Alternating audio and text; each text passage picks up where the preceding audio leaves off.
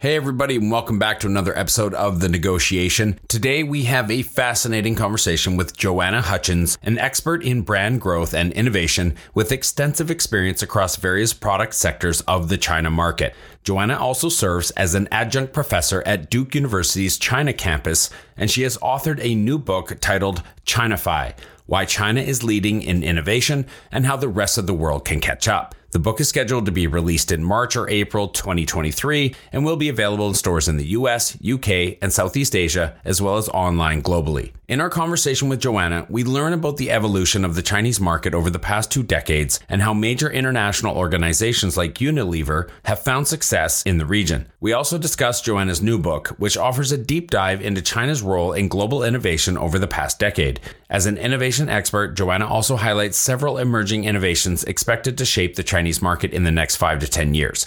We discuss the pace of innovation in China and the potential opportunities that exist for businesses to take advantage of this wave.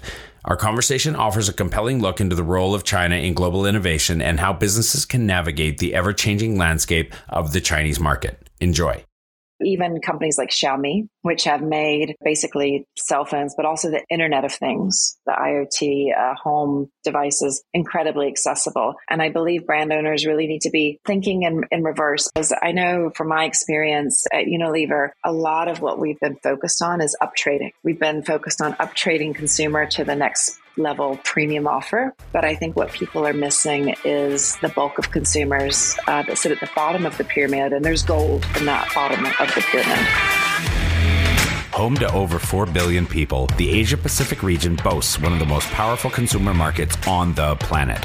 Not only is it home to half of the world's under 30 population, but it's also home to more than half the world's internet users. It's a market that no globally minded organization should ignore. But entering markets like China, Japan, or Southeast Asia is no easy task. Just ask the likes of Microsoft, Google, Uber, and Facebook. However, times are changing, and with the right partners, doors are slowly opening as more and more companies find success growing their key markets in APAC. I myself spent eight years in China, mostly as a venture capitalist, helping early stage tech companies grow in the Asia Pacific market successfully. This show is dedicated to uncovering and examining successful Asia market entry and growth strategies by interviewing the experts who've done it before and truly understand what it takes to be successful in the region. My name is Todd Embley, and welcome to the Negotiation Negotiation, brought to you by WPIC Marketing and Technologies. Joanna, thanks for joining us today. Hi, Todd. It's great to be here. Thank you. As we usually do, where are you currently in the world that you're recording from today? So I'm currently in Singapore. You mentioned uh, the new book that I've written, and my publishers are here in Singapore. The book's launching very soon, and so I'm here meeting with them and talking about that, which I have the luxury to do now that China has opened the borders and allowed for travel. So that's right. So we're recording this in February and we will be releasing this right around your book launch to try and coincide with that. Kudos and congratulations on that, by the way. I can only imagine how much work and I'm sure you're in just in those final throes of uh, putting all the finishing touches on that release right now. Exactly. Yeah, it, it's been quite a quite a journey. I can only imagine. I've never written a book, but having even just done this podcast for four years, I can only imagine how much work goes into that. So let's start with, uh, if I, if you don't mind, maybe sure. I could ask you to give a quick introduction into yourself and the work that you do.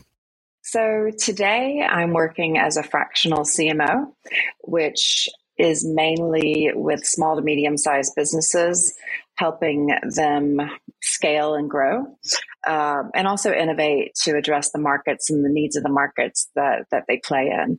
Uh, and what I found really useful, because I, I do come from a, a, large corporate background, and I suppose we'll talk about that a bit more. Um, and I've spent a lot of time in China. I'm using a lot of the China growth principles to help companies overseas use the same principles that Chinese businesses are using to scale and grow to grow their businesses in other countries. So it's it's almost to some degree taking the China insight and extrapolating that and using it uh, to drive exponential growth for other businesses in the world.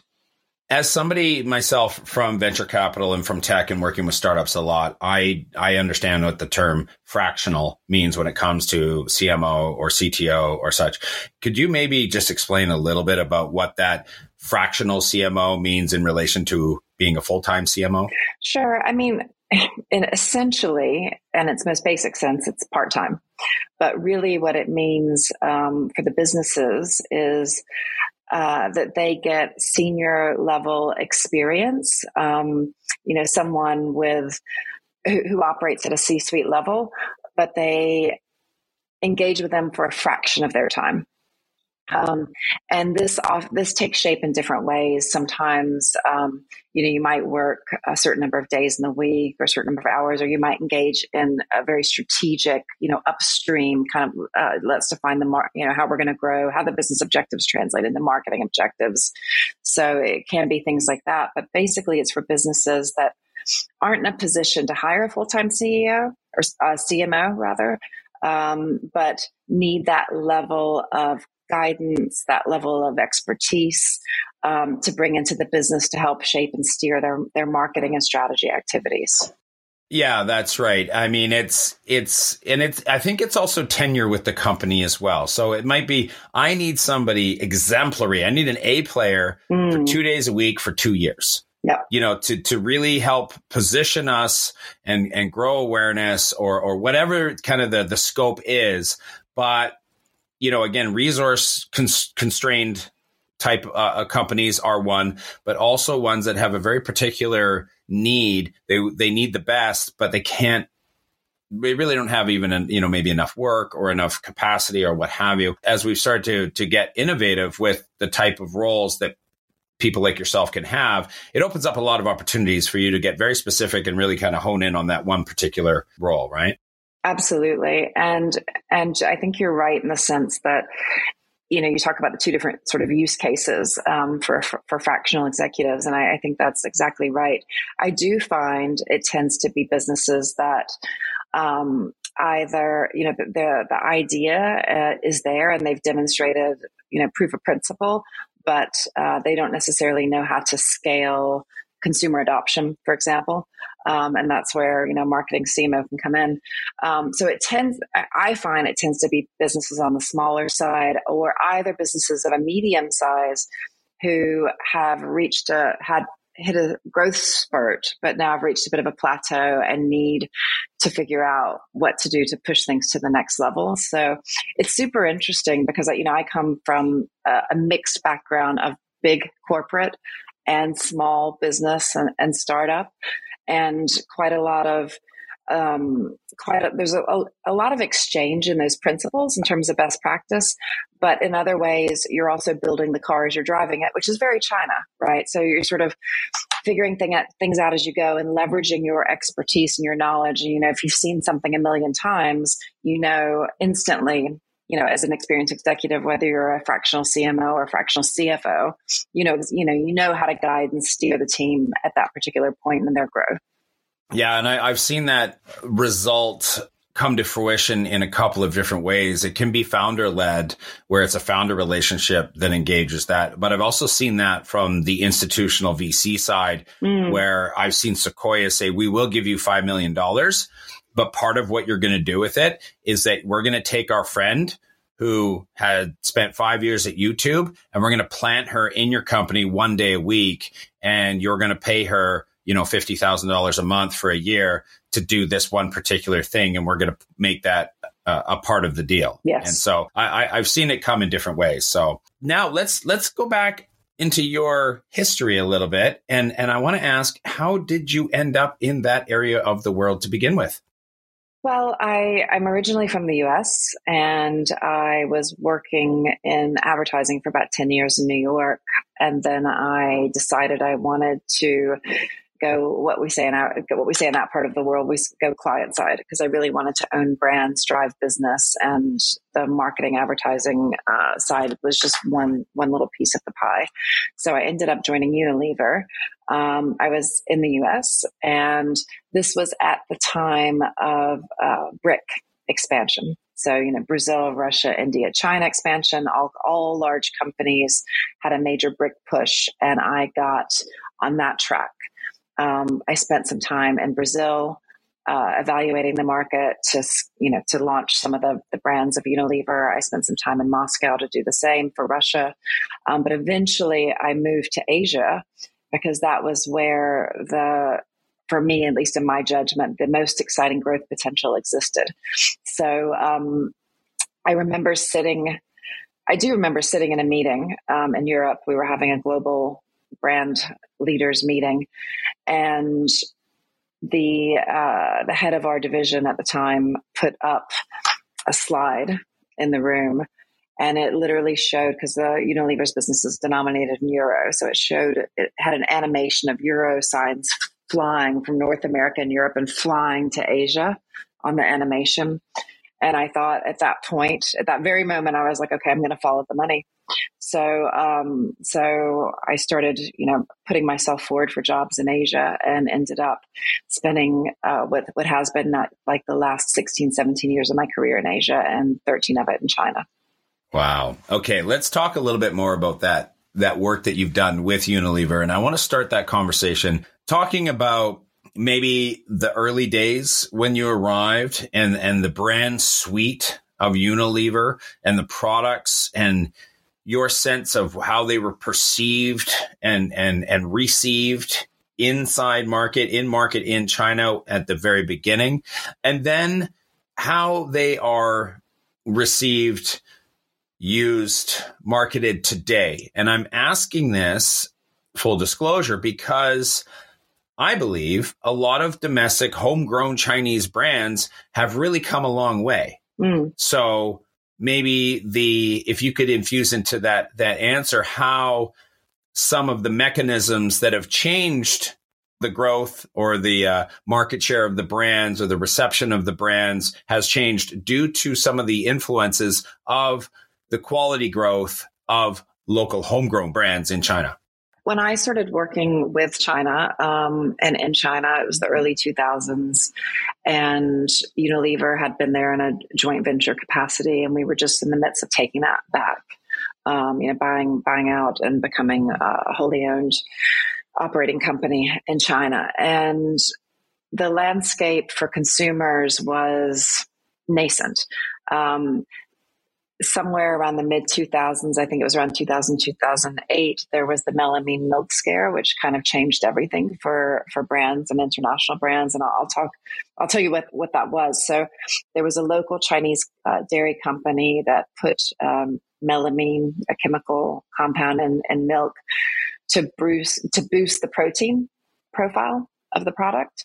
Um, and it had the impact of uh, I think about I think it was six children dying and about 300,000 consumers becoming ill from from poisoning from the product, uh, and that was a local brand and it had a huge impact on consumer trust and what that meant um, at that, you know, already, I think before that, consumers were curious about international brands because China had opened up. They were starting to see these, you know, things like L'Oreal, French cosmetics. They were starting to see things like laundry detergent, you know, which were new products and that, you know, people had never used a liquid laundry detergent and you know or ever seen it or heard of it in their lives and so these products were curiosities and i think people were buying them out of curiosity but it wasn't until um, I think that very moment where consumers really started to worry about the quality of local products. Um, and they started to put a lot of trust in international companies because of investments in r&d investments in safety and investments in quality and that started the real international product consumer boom that the huge amount of growth that happened over the next i'd say 10 years so from like 2007 to 2017 or 18 was i would say the era of multinational consumer brands being hugely dominant um, in the growth profile of all consumer goods in China. And it was really down to trust. Um, and in fact, uh, in Asia in general, but in China specifically, uh, you know, when you think about the Unilever brands, we've, you know, let's say I, I worked in personal care, so we we had Dove, um, Pond's, Axe, uh, you know, in laundry detergent, there's Omo, which is, uh, you know, Surf in some other countries. And there's uh, Lipton tea, um, a lot of the different products that were out there. Um, in other markets like Europe and the US, there was a growing distrust of these massive conglomerates. And so Unilever was a brand that was as, as a company was minimized. You know, they wanted consumers to think that the brands were independent or they didn't want them to necessarily realize they were part of a larger holding company. So, for example, in the US where I worked originally, you know, there was no Unilever branding. But in Asia, Unilever branding was huge because it was a quality stamp, a sign of quality. And so a lot of the products were marketed under the big multinational uh, umbrella. And this was the same for P&G or Colgate Palmolive or any of the big consumer product companies. The brand, the individual brands were important, but also the corporate master brand was hugely, hugely important in marketing. Um, and it was really down to trust and quality. And so to segue to where we are now, um, the quality cons- at, during this time, Chinese brands were quietly growing. So the multinationals were capturing a lot of market share um, and really gaining a lot of consumer trust, but are, based on the fact that it was pre-existing the consumer trust. But what happened in the meantime was culturally a surge in China pride. The economy was growing, education was improving. You know, lots of dimensions of quality of life in China were improving, and the younger generation was developing a real sense of pride. You know, whereas previously maybe they felt a bit behind other countries in the world stage, they started to feel equal to other countries and economies on the world stage. And this really impacted the consumer context because they started to believe that Chinese brands could be as, you know, they started to discover that they were as good as international brands, they could be good as good as, and potentially even better suited for local consumers' needs so it's almost like um, I feel like today it's almost like the the multinational consumer brands are on the off ramp in the Chinese consciousness, and the Chinese brands are on the on ramp um, of the Chinese consciousness. And so these big multinationals are really under threat in China, and I think struggle to compete with the attractiveness and the relevancy of local Chinese brands. I, I remember how big Dove was. It was it was everywhere. Uh, you know, and and somebody who you know when I went there, I wasn't in the game of any game, so to speak. I was kind of just traveling around in 2007, and even somebody not in the vertical, I really noticed. I was like, wow, like Dove is a known brand back home, but it is everywhere here. Mm. It was unbelievable.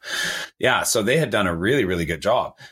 You are also a pioneer of e commerce uh, for Unilever. So I would like maybe to first ask you to, you know, I'm, I'm, getting you to be a bit of a historian here at times, but talk to us a little bit about what that experience was like. For those who don't know, back in the beginning of the internet and digital kind of commerce days in China, say 2010, 2012.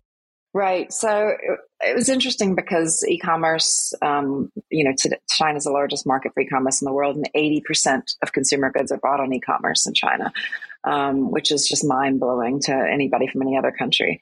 But in 2010, it it was zero, you know, zero percent really, and and U.S. already had uh, things like Amazon. Amazon had a global presence. You know, China was decidedly behind. Um, but what was interesting about e-commerce is that you know, based on the based on the growth potential you saw in other large markets, you knew it was going to be a fundamental channel. Um, the question was how to participate. And so, you know, at first it was a bit confusing for marketers in China who um, we're used to doing, I would say, you know, selling pallets of products uh, through distributors to retailers. Um, and here you had to, you know, you had to set up a store, your own store typically. Um, and I'll back up for a second to explain what I mean by store. So first it was Alibaba, which was B2B sales. Then Taobao came. Um, around I think 2009, and that was typically um, uh, businesses to consumer, um, but it was sort of more independent businesses. Then Tmall came, which was branded companies, um, and there was a quality assurance with Tmall. You know, you were buying direct from the manufacturer, um, whereas on Taobao, you, at that time, you were never really sure. um, you know, if the product was exactly what you, you know, what you thought you were buying. Um, so Unilever entered into Tmall, as did many other brands, um, with a Unilever store selling, uh, you know, under their umbrella all the products, as did L'Oreal, as did P&G.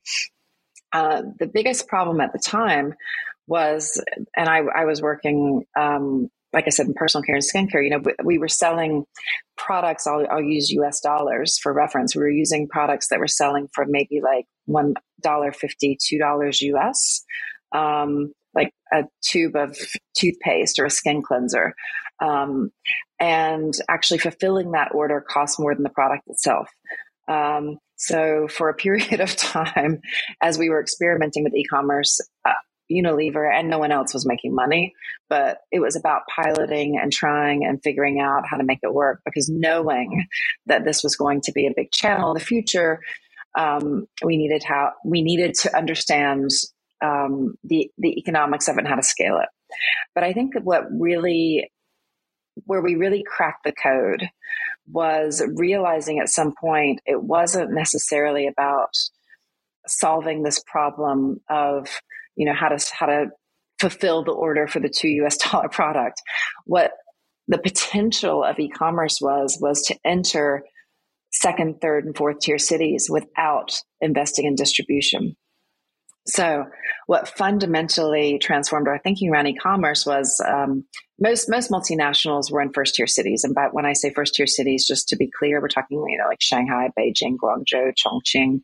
Those cities um, were well covered with international by international companies with distributors and products were readily available but tier two smaller cities tier three we're getting into more rural communities and tier four villages um, there was a big expansion obstacle which was how to uh, ship the products there, you know, land uh, land logistics. There was a big uh, challenge around distribution. Uh, there were no retail chains per se, so it wasn't as if you could go to, let's say, a Walmart and say, "We want to be in your other cities." Um, the retailers were very local, so from a sales point of view, it developing those relationships would have been time consuming, cost prohibitive uh, you know, having individual relationships with individual store owners. Um, we just, you know, even a company the size of Unilever didn't have enough staff to cover that kind of inve- investment in time and energy. So e-commerce became a shortcut for distribution for all these companies. So you no longer needed to worry about stores uh, shipping and supply chain and logistics of getting pallets of product to retailers or negotiating individual contracts with retailers. You actually just could ship directly to consumers. So, and this unlocked, it became a virtuous circle because it unlocked the potential for companies with these consumers. It unlocked the potential for these consumers who are earning more money and leading middle class lifestyles to have access to products they previously didn't have access to. And it just flourished off, off the back of, of that kind of value exchange between company and consumer. How amazing. I get. I'm, I'm, I'm giving you the answer. What are your thoughts and your opinion, not mine, on the logistics and transportation that China has really invested in? And, you know, what we have known even from five years ago about how that has in my opinion, just really enabled e commerce to completely boom. And like you said, be 80% of how shoppers buy today. Yeah, it's super interesting. I mean, I write about some of this in my book, and I think one of the things China is particularly good at is enabling innovations, right? Um, that help the larger platform scale. So one of those able, enabling yes. Eh, one of those enabling innovations is the delivery system that, that has developed. Um, I find so I've been in China for the last three years during the pandemic and unable to travel. So um, to some degree, I had a bit of reverse culture shock when I went to see my family in December for Christmas for the first time, um, realizing that you know even Amazon Prime is two days, and um, and I'm used to ordering I'm used to ordering something yeah. and getting it and like any anything anything I can possibly imagine. You're a lead time snob now. Yeah. so, I mean, you know, if you're, um, if literally, I mean, the delivery is real time. Obviously, there's autonomous delivery in China, which people don't really understand. That's a whole new frontier of um, vehicles in neighborhoods. So, you know, if you run out of diapers in the middle of the night, you don't have to go anywhere. You just, in 10 minutes, you can have a, a package of diapers at, at your door. I mean, it's incredible. And this is where I think a lot of countries sort of miss out on it. There's there's a lot of focus on the upstream kinds of um, innovations. You know, digital platform like we're building a platform for e-commerce, we're building a platform for social commerce, but th- those are only as a uh, effective as enabling infrastructure around the logistics that support them. And that's where China's really focused and made a huge point of difference. And so when I see things like you know, Pinduoduo launching uh, Temu in the US, which, you know, sort of their challenge to Amazon.com. Um, I'm thinking to myself, knowing what they know about logistics in China, if people are saying, oh, uh, you know, people don't want to buy, perhaps people don't want to buy um, lower priced products. Um, and I'm thinking it's, you're missing the point not only do people want lower price products because we're in the middle of an inflationary crisis in the US, but they also will be charmed and amazed by the customer service and the experience of having products come to them in a relatively, um, you know, as real time as it can be, considering the the current um, infrastructure in the U.S. And what those companies will do is they will innovate in spaces, uh, these enabling innovations that make them more successful, I do believe, that, than their the other competitors. Kind of leading off of that, uh, there was one question I wanted to maybe close out, specifically talking about Unilever, was just your thoughts on what is it about Unilever that allows them to be so effective and be so innovative for so long? You know, it's an interesting question because I think some some people would even challenge the question. Yeah, fair point. If you look at Unilever's stock price, uh, they hit a high in 2019 and have been on a downward trajectory. But unlike P&G or L'Oreal, who who've hit a peak in 2022, so there's something. Um, it's an interesting time um, for these large multinational consumer companies. I think they're under threat by all the startups, not just in China, all the disrupt the brand disruptors, the direct to consumer products that are coming in. Um, and I and I do do think that they're going to have to innovate in ways that perhaps their skill sets don't allow them to currently. So they're going to have to really think through what the business model is moving forward and how to engage consumers who are attracted to smaller, younger consumers, especially who are attracted to smaller, more human, more local brands. However, that said, to your question, I think how Unilever has been successful in the past is really looking to each market about the specific needs. So, um, one of the key things I noticed when working with them during the BRIC expansion time was the willingness to adapt the portfolio and adapt products and develop specific products for specific countries uh, to better meet consumers' needs. So I think as a company, they're they're incredibly consumer focused. I do think the problem is though moving forward is that because they're a global company with a footprint in so many places, um, that hyper localization is unachievable, and that's where these smaller uh, more, let's say, indie disruptive brands are really you know any any one of those brands might not climb to a certain height but let's say dozens of them are in the process of chipping away at companies like P&G and Unilever and L'Oreal for example in in some of those categories that I'm very familiar with like beauty and personal care as we were you know, looking into your your background and, and understanding you better to put together some of the topics that we wanted to discuss for the for the podcast, we came across elements of design being very important in your career. I wanted to ask you to speak to the intersection of design into in, and and its impact on business growth, and then also the importance of really great design when it comes to the China market. So I think, I mean, design is more of a servant, and I would say the master is the brand.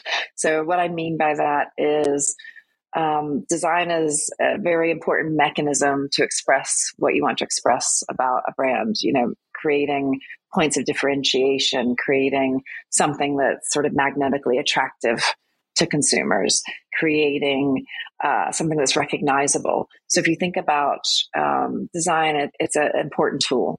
Um, and even more now, even more so now, experience design is hugely important. You know how how brands create experiences beyond the product, how you discover the product, you know, how um, the moment of not just the moment of purchase, but the experience of using it. Um, so many people don't encounter products in the same way that they used to. You know, uh, if you think about consumer products, China, case in point, that's 80% of consumer products sold online.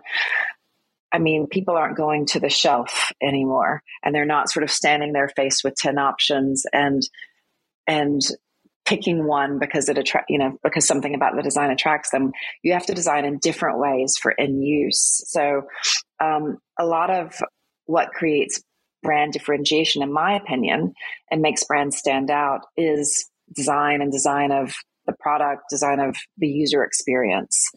Um, and just going back to Unilever, if you think about Unilever, I mean, fundamentally, the vast majority of products Unilever sells are commodity products, right? It's like soaps, for hair, soaps for body, soaps for face, soaps for laundry, soaps for the kitchen, soaps for the bathroom.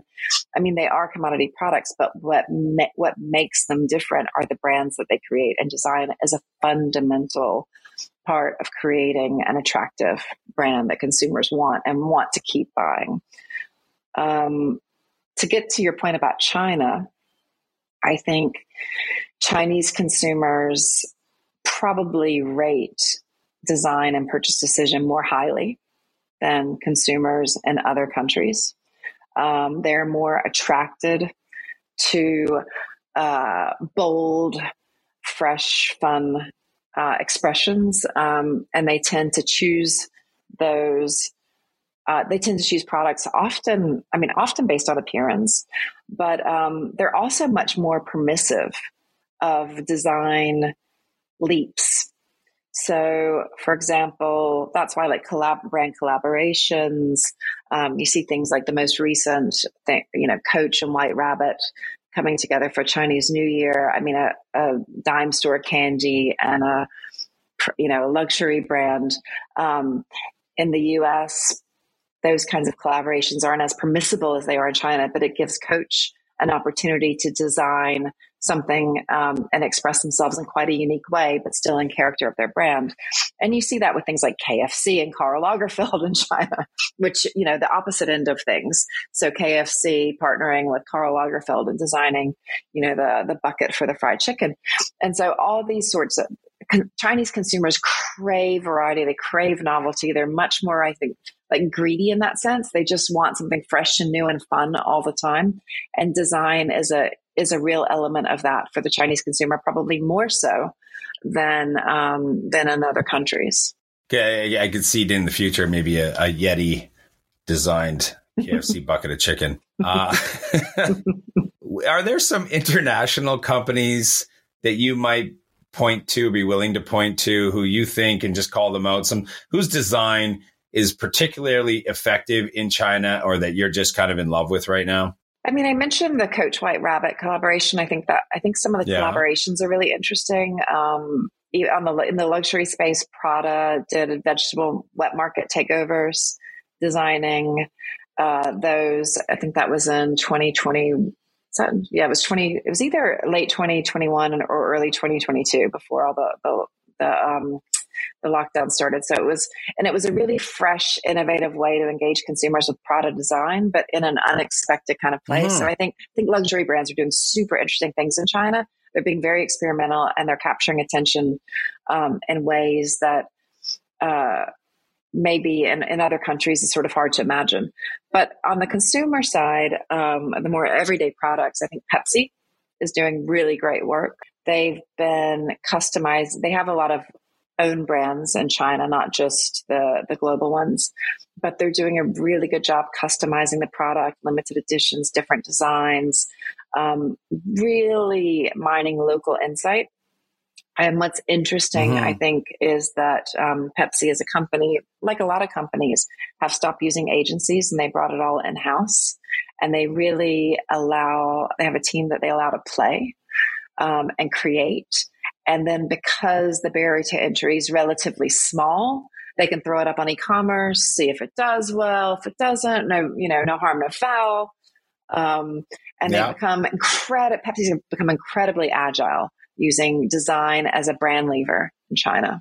You led right into what I wanted to maybe call out next was, in your opinion, could you say that for a lot of brands, maybe China is the most effective sandbox in the world right now to go play in to really kind of flex your your design muscles and really try out some new stuff. I think that's absolutely true. I mean, when I came to China with Unilever some years ago, they had moved the global R&D center for skincare to to China because one of the things that we found was if we developed things in Europe or the US and sent them to China, the hit rate was it was hit or miss. Like the win rate was sort of unpredictable. But the things we developed in China and exported always did fairly well. Um, and that was and that was you know 15 years ago right so today i think what's really interesting for brands and businesses is um, using china as an experimental playground because chinese consumers um, they are notoriously fickle, but when something grabs their attention, it explodes. Um, so, and they're very permissive. So, for example, they give brands and businesses a lot of leeway to try new things. They don't penalize them if it's if it doesn't make sense or if it fails. There's no sort of like penalty like what are they doing? I don't understand them. I'm not going to buy them anymore. Like you might see in in North American markets, for example. So brands and businesses, it's a great incubator, I think, China, to explore different innovations, different products, different brand expressions. And, and there's really no consumer penalty for failure. Low penalty cost. I think not like it used to be, but lower cost to to innovate and and you can do it faster getting higher quality data and feedback loop timeline. Just a lot of little things that I think in aggregate make up a, a, really big part of of the decision to actually go and do things there. I, I think it is a market the up and to the right of where Chinese consumers are placing on having influence and potentially global influence. This is a place that I think more brands do want to go and play because the learning will be usable across multiple, even globally. Agree, 100%. Okay. All right. We'll pin in that because we need to get to talking about your book, Chinafy, why China is leading in innovation and how the rest of the world can catch up. Outside of the title that tells us some, I would like you to tell us more about what is this book about and why did you write it?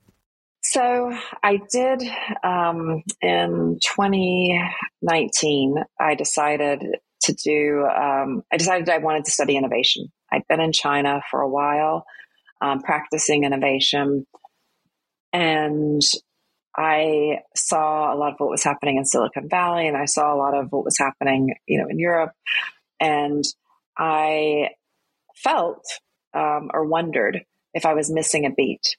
Um, so I decided to study, to go and pursue a degree in innovation and do that sort of an executive program, like keep working in China, but go periodically to study and do that. So I ended up going to um, Oxford University and to their Saïd Business School and doing a, a degree in strategy and innovation.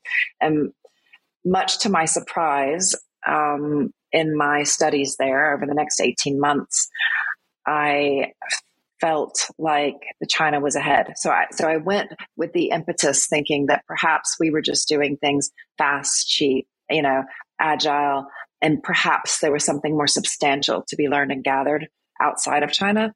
But when I got there, what I realized is that um, there were no new ideas. They were just sort of reshaping existing propositions. But, you know, so the shared economy, like how can we manipulate that in this sector or that sector?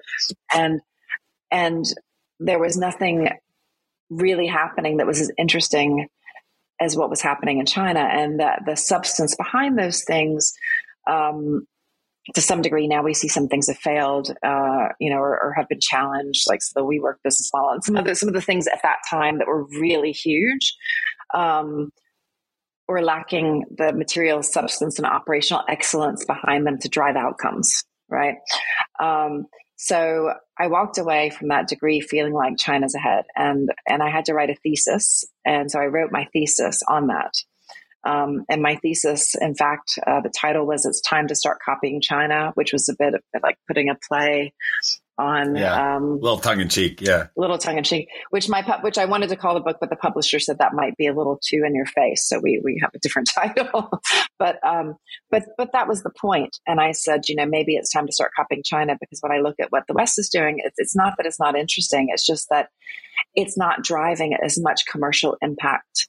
Um, as what's happening in China. So China, I feel like China's really driving the global economy. These things are interesting, but China's perhaps ahead.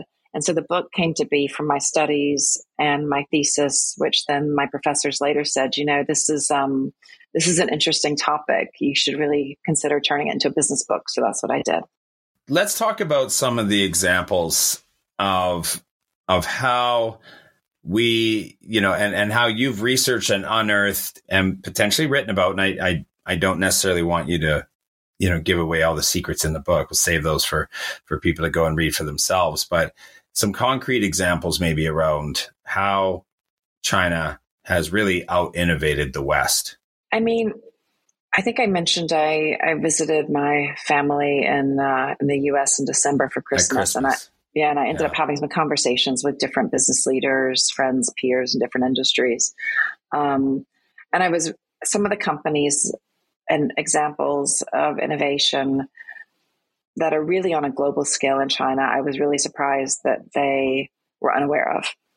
Um, and so you know what I uncovered in my research. I mean, the, the principles of the book, which which I won't give, you know, like you said, I won't give away because um, I'd like for people to read it and discover it themselves. Is it's eight catalysts, uh, repeatable models from China that can, you know, once you extrapolate the size of the population, um, you know, because people have a lot of arguments about like, oh, well, of course things are growing in China because they have a captive population of so many people. They have limited competition because, you know, especially in the digital space, because better AI because they just have more data.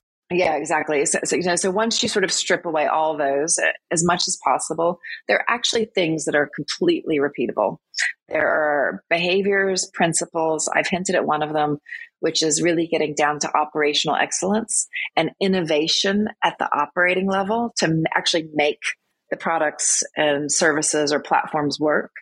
Um, that's one area. And so, um, so the so the book really digs into that and there are companies like i said i was speaking to people in the us that they've never heard of but that are definitely going to be world dominant brands. Like i so the the book itself breaks down the principles and then it goes into case studies of chinese businesses that are doing this successfully and how they're doing it. So it's really backed up by very detailed case studies.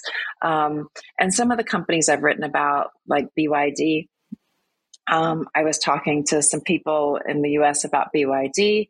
They'd never heard of it. Um, so I'll talk a little bit about, in case you know the listeners haven't as well. I'll talk a little bit about BYD. So BYD is a company that started um, in the like around 2007, 2008. I, am not sure the exact date, but around that time. Um, I mean, they were about 20 people. The the area that they were playing in was rechargeable batteries for mobile phones. Um, and they became over, you know, a rechargeable battery battery company. They eventually got into bigger batteries and uh, got into electric buses. Um, as of 2019, they were they owned 80% of the electric bus market globally. So if you've been on an electric bus, you've ridden in a BYD and you didn't even know it. Um, it's they've quietly innovated in spaces that are sort of unrecognizable, like like electric buses, um, monorails, this kind of thing. And they finally decided to get into. I mean, nobody looks at the brand of monorail that you're on, right? When you're on an airport shuttle between one terminal to the next, or or in a tourist attraction. Um, but now they're in electric vehicles and cars, uh, priced at about fifteen thousand U.S. dollars. So very entry level pricing. They're expanding globally. Um, I believe they're going to be the world. I mean, well, they are now actually by volume of manufacture based on the markets that they're in, which is largely China.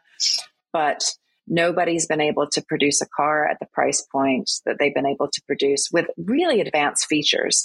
Like they have a self parking feature. You can, if you if you want to park in a tight space, you can get out of the car and let it park itself. You don't need clearance for the door.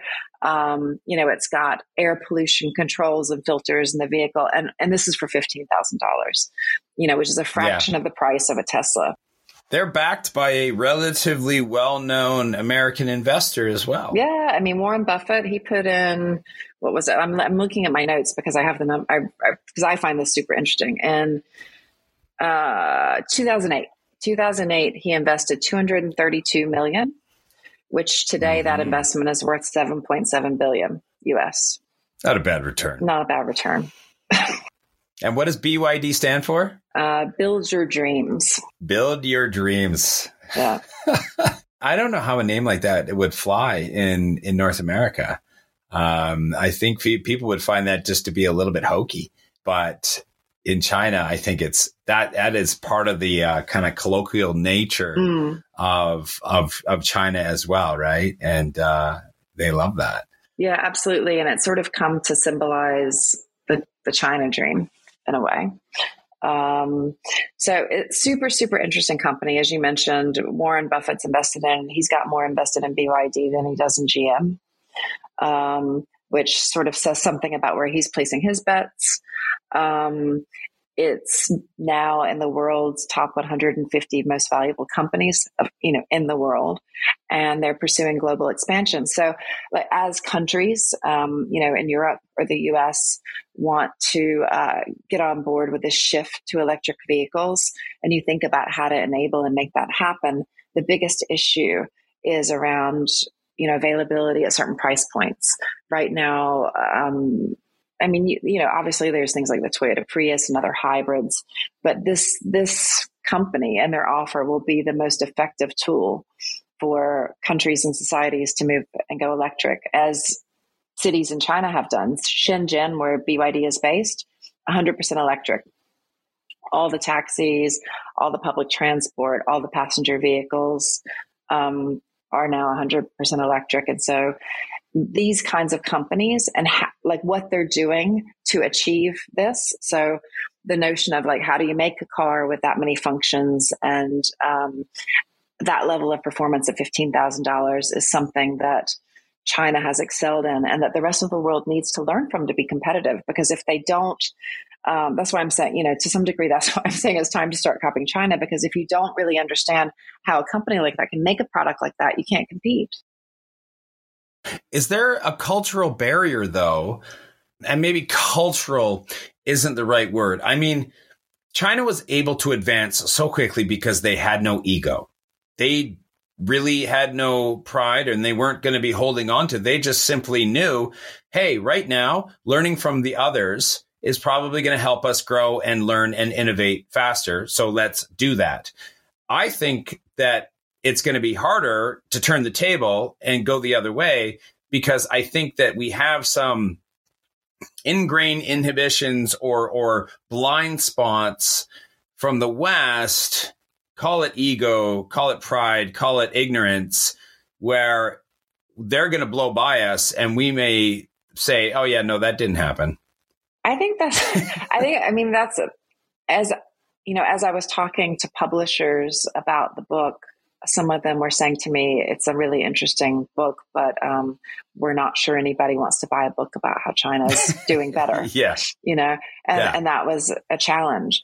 Um, maybe that's why my publisher's in Singapore. because, Don't be waking people up, Joanna. but, um, but, I, but I think that's exactly right. There's, there's you know conscious or unconscious bias around um, you know how China's doing, what they've contributed. There's definitely you know people have their um, the, the perspectives around you know past issues and challenges around IP theft, and I, I think the thing that I really want to point out is that you know i don't i don't want to get into that space and those challenges but what i want to say to people is you can hold two truths in your hand at the same time they're not mutually exclusive, which is there may have been issues with IP theft and and or China copying and all all the criticisms that you know we're not going to to defend those. But what I'm saying is that could have been happening and China could have been innovating at the same time. And you need to hold be able to hold two truths in your hand to really understand China. You need to be able to sort of put that put whatever concerns questions, politics you have to the side. And really, if you're in business and you're not looking at what China's doing to scale innovations, the same innovations, by the way. So, like if you look at digital uh, payments, launched the same year in China and the US. And now digital payments, you know, in China's 90% of consumers use them. And like Apple, I think Apple Pay, only 24% of Apple iPhone users use Apple Pay.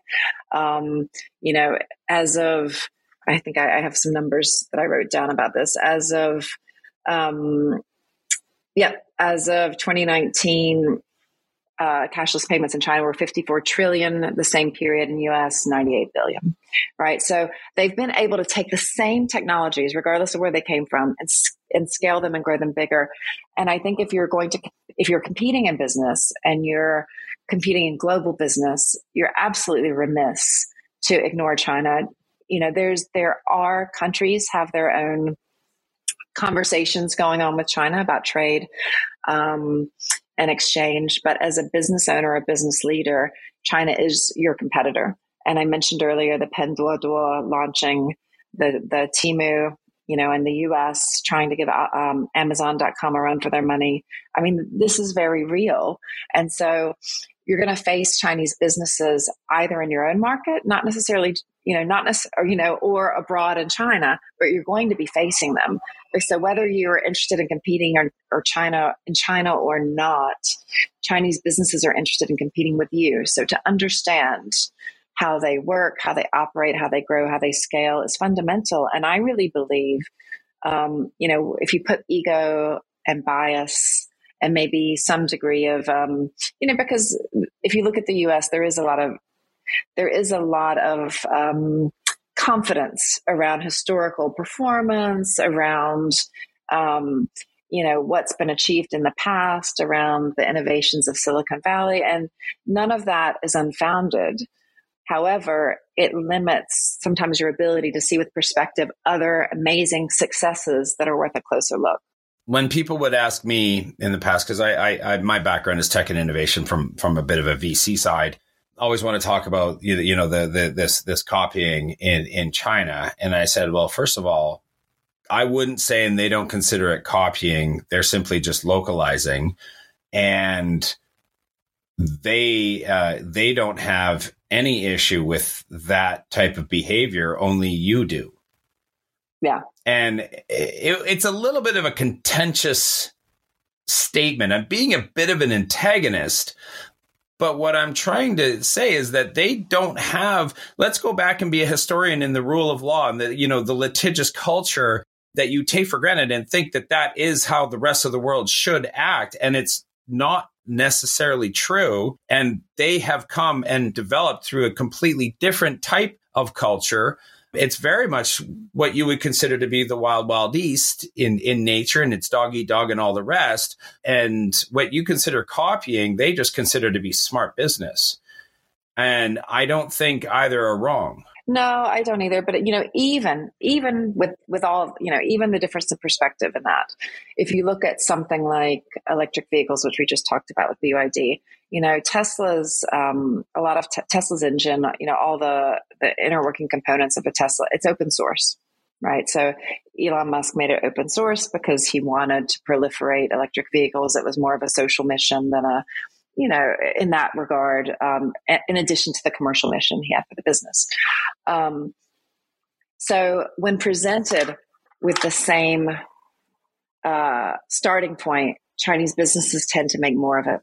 So look at BYD. Um, you know, for example, compared to Tesla, I mean, they, they, I, I don't know the um, actual volume of sales, but I know they're, they're multiple times larger than Tesla in terms of volumes of volume of sales, um, and value as well, but volume's huge. So even if, you know, even if there's different perspectives on is it copying, what is copying, even when information is 100% available, um, Chinese businesses innovate and make more of it um, than other countries. And I think it's really down to some key principles uh, of how they do that and how they do it differently. And we've talked about some of them already. Um, you've hinted at even just now um, different perspective. Um, you know, I know in the tech world, people talk about fail forward, fail fast. You know, there's there's that mantra. Um, Chinese companies, no pun intended, build the car as they're driving it. Um, it all just happens real time. Um, it's not about you know conducting an experiment and waiting to see what works. It's literally about things happening, you know, in the moment. Um, if you look at companies like Shein, the the retail company doesn't even uh, fast fashion doesn't even compete in China. Um, I was talking to a, a, nameless CEO in the US of a rather large business. Um, and I was talking to him about Shein and fast fashion. And he says, Oh, well, you know, uh, they have so many consumers in China. And of course, a company like that would do well. And I said, I, I think you're, it's not even in China. It's based in China and it's in the rest of the world. Um, and they're bigger than Zara and H&M combined and he was floored and he said why haven't i heard of this this company. And and you know they're doing things real time. They're making fashion to order. You know you, whatever gets clicks on tiktok they start producing. Um, it's very it's like very of the moment which is i think a, a very temporal quality of chinese businesses like this responsiveness um, that uh, that people really miss. And that's something that speaking of copying, that perhaps the West, West or other countries, Southeast Asia, Africa, other regions that are trying to grow, perhaps is something they should copy we could do this forever now. um, but I do, I've got so many other points I want to make and things I want to talk about, but I, I do want to bring it back to your book and I do want to stay there. I think it's really important. Uh, I think a lot of this conversation, people can start to pick up what mm. you've been putting down in that book. And that should be really exciting for people to go and get. What do you expect the major innovations to be to emerge from China in the next five to 10 years? And I'm going to constrain your answer mm. and not allow you to mention AI, 5G, and now battery technology. Oh dear. Okay. So, yeah. Um, I think uh, social commerce is going to be. Mm, uh, it's, yes. It's, oh, good call. It's huge in China. Um, and it's being exported right now by virtue of TikTok. Um, I mean, my God, if you look at if you look at Facebook shares and sort of its effectiveness as a marketing tool for a lot of um, a lot of companies that do use it in marketing, it's really diminishing and TikTok's rising. And the, they're going to they're planning they've announced they're planning to plug in social commerce globally. Um, so I think uh, social commerce will continue to grow in China, but that will be exported uh, to the rest of the world as well. So I would be watching extremely closely social commerce. A lot of searches, and, and this is part and parcel of that. A lot of consumer searches now happen in app, not in search engine. So people are going to, you know, TikTok and Amazon globally to do searches, um, not not Google or, or, Baidu, as the case may be, or you know, in, in China it's Douyin. Um, so Douyin, uh, you know, Little Red Book, uh, Xiaohongshu, all those social uh, um, platforms that have built-on commerce, it's growing exponentially, but I think it's it's poised to explode, explode and ex- like really explode in China, and then be exported to other countries. Um, and I think that's going to be really interesting for a lot of de- countries that are perhaps in a more developing stage of e-commerce because it's going to enable them to leapfrog. You know, store like brands don't even necessarily um, they brands and branded stores aren't as relevant as individual sellers and spokespeople, which gives which breeds a whole new kind of economy for individuals in different countries to start their own small businesses and a whole new gig economy of entrepreneurs in places like India and Africa. So for me, um, social commerce is definitely a huge space to watch for sure. I couldn't agree more. Again, there's a million things that I want to touch on and dive into in there, but I'm going to thank you for that.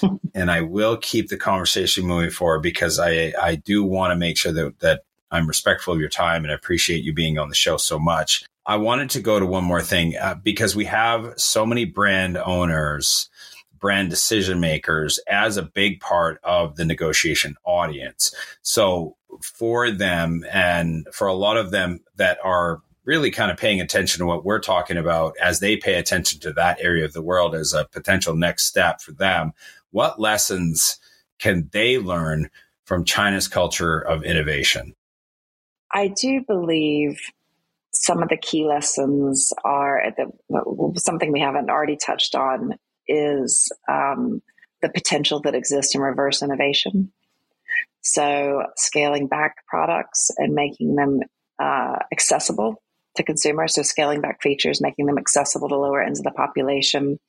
If we look at, um, so this is, you know, I've already talked about things like enabling uh, innovations in, in uh, execution and operations. You know, so so I won't retouch on those. But a new thought I'll bring to the table is that of reverse innovation. So one thing that China's done particularly well, and even Western companies in China, like GE, has done this exceptionally well in China, which is scale back um, some of their medical products uh, to make them more accessible to small clinics, you know, as opposed to like 50,000 US dollar pieces of equipment that exist in major hospitals.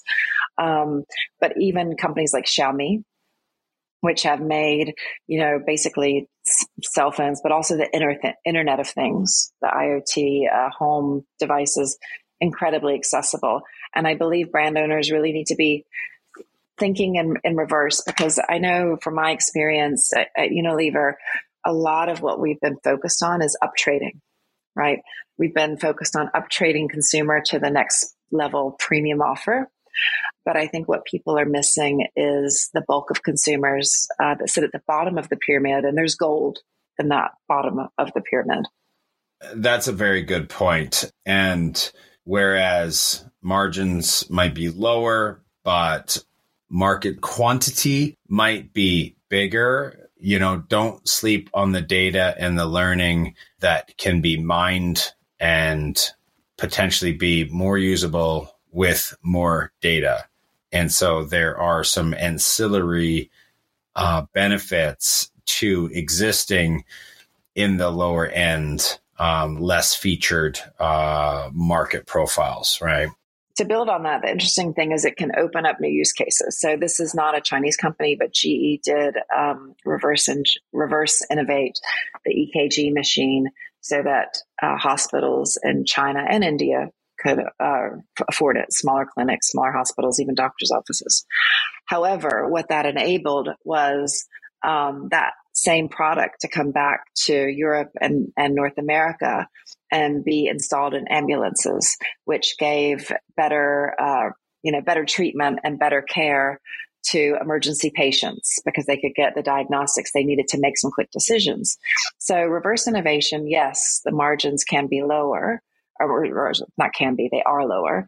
Um, but they they can open up additional use cases in the more um, you know developed markets or more affluent markets, um, which creates a whole new business potential. So I think that's why companies shouldn't be afraid of exploring that kind of innovation. And for those who don't know, this fall, look forward to Joanna Hutchins' next book, Don't Sleep on Smaller Margins. Do you see, is it possible even for China's pace of innovation to actually speed up over the next few years?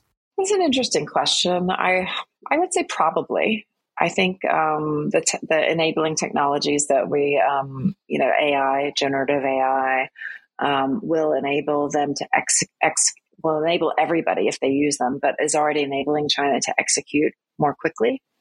Um, respond like when I, you know, I'm from a consumer background, so consumer responsiveness is really everything. Um, and so if you can respond real time to, uh, you know, uh, let's say it's raining outside, which triggers a consumer to think about your particular kind of product. And you can um, produce, let's say, an asset on e commerce that speaks to that need in that moment. Um, you know, I think real time marketing is going to become a thing, and I and China's already starting to do that and will pioneer it, which I believe will only continue to kind of um, like uh, so, so, like a virtuous circle start to or a flywheel start to develop uh, an incredible amount of speed. I wonder if there simply almost mathematically has to be a peak to how the velocity of innovation akin to and maybe I, I hope I'm drawing on my old physics training successfully here in that part of the reason traveling at the speed of light was nearly impossible was because your mass would become infinite as you got close and that inherently was the issue and so i wonder if potentially china might run into that problem the same way corporate innovation is almost an oxymoron in of itself Yeah. You know, I wonder if it's possible for China to kind of really max out. Yeah, and I, I probably for sure. Um, but then I think that you know if you think about cycles of development, innovation cycles, that um, I imagine this would just start a new curve, a new innovation curve. So if you think about the you know the S curves in the cycle of innovation, I think uh, yes, there'll be there you can reach a peak point of um, this technology, but that will just generate a new S curve on however that makes us as a society globally or in China smarter, better, you know, more fit to compete. Now, I want to speak to the investors, the entrepreneurs, the innovators, the capital allocators that listen to our podcast and full disclosure, we never give explicit investment advice, um, although we maybe have given implicit investment advice along the way.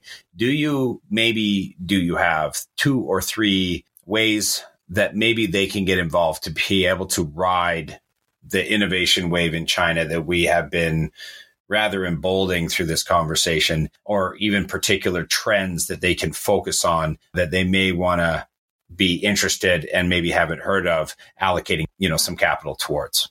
Yeah, I still think. I mean, you know, we've already talked about electric vehicles, and you know that that might be already not not priced at value. Might be a little room left. Maybe a little room left, um, but I think consumer products are really interesting. Um, you know, there's a case study in the book about which a lot of people have heard of uh, this company called Genki Forest that's given Coca Cola a run for their money in China.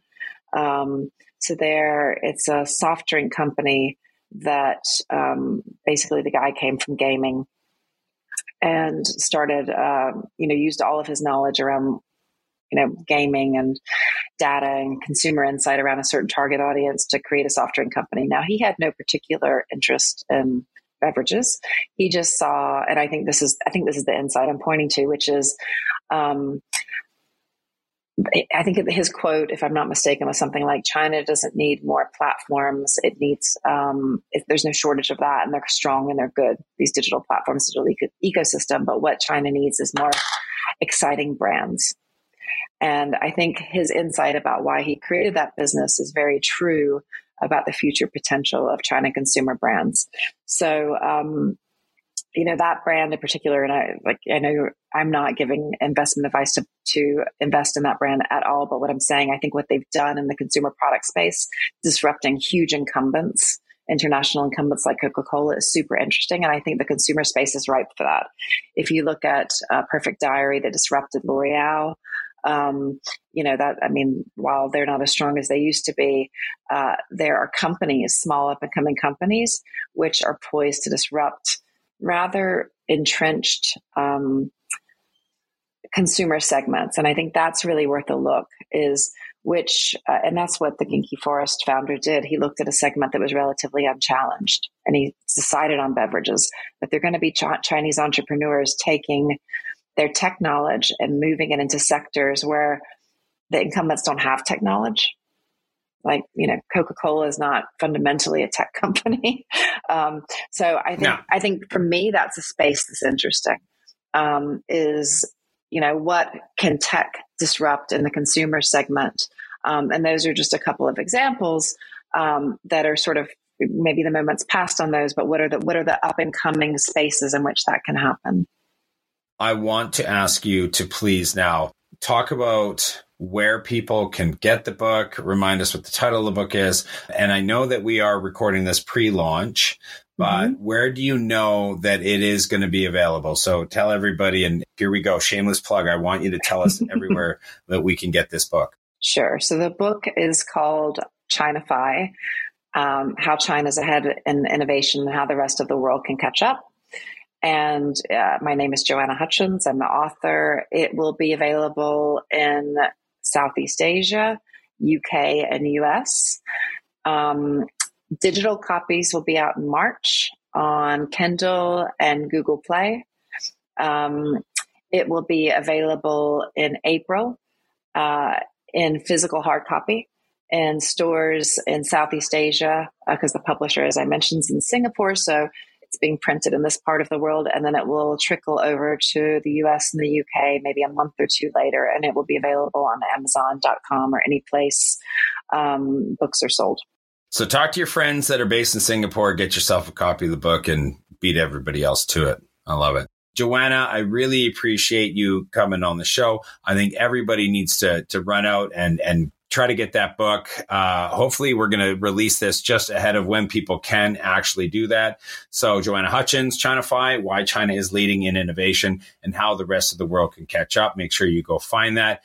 Can't thank you enough for being on the show. Thank you. Thank you so much. Thanks, Todd. It's been great fun, and I've enjoyed sharing some ideas and perspectives with you and we have enjoyed hearing them. Thank you so much. For those of you watching the YouTube video, don't forget that you can also listen to the podcast if you need your hands and your your eyes and uh, for other things and duties while while you want to enjoy this content. Please go uh, make sure that you you find our podcast on Spotify and Apple Podcasts and everywhere else that you find podcasts. And those of you listening to the podcast and want to see us live and watch and hear us at the same time, don't forget you can go check out the YouTube channel on WPIC's website. But for now, thank you all for listening. My name is Todd Embley, your host, and thank you all for tuning into the negotiation. See you next time. Growing a company is hard. Doing it in a foreign market, exponentially so.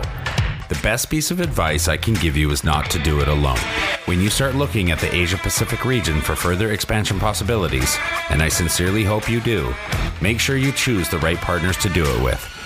My good friends at WPIC Marketing and Technologies have almost 20 years of experience helping brands, just like yours, enter China, Japan, and Southeast Asia. I hope you enjoyed this episode of The Negotiation, and if you're interested in being a guest or want to connect with me or any of our team, please reach out to us at podcast at WPIC.co and be sure to rate, comment, and subscribe wherever you get your podcasts.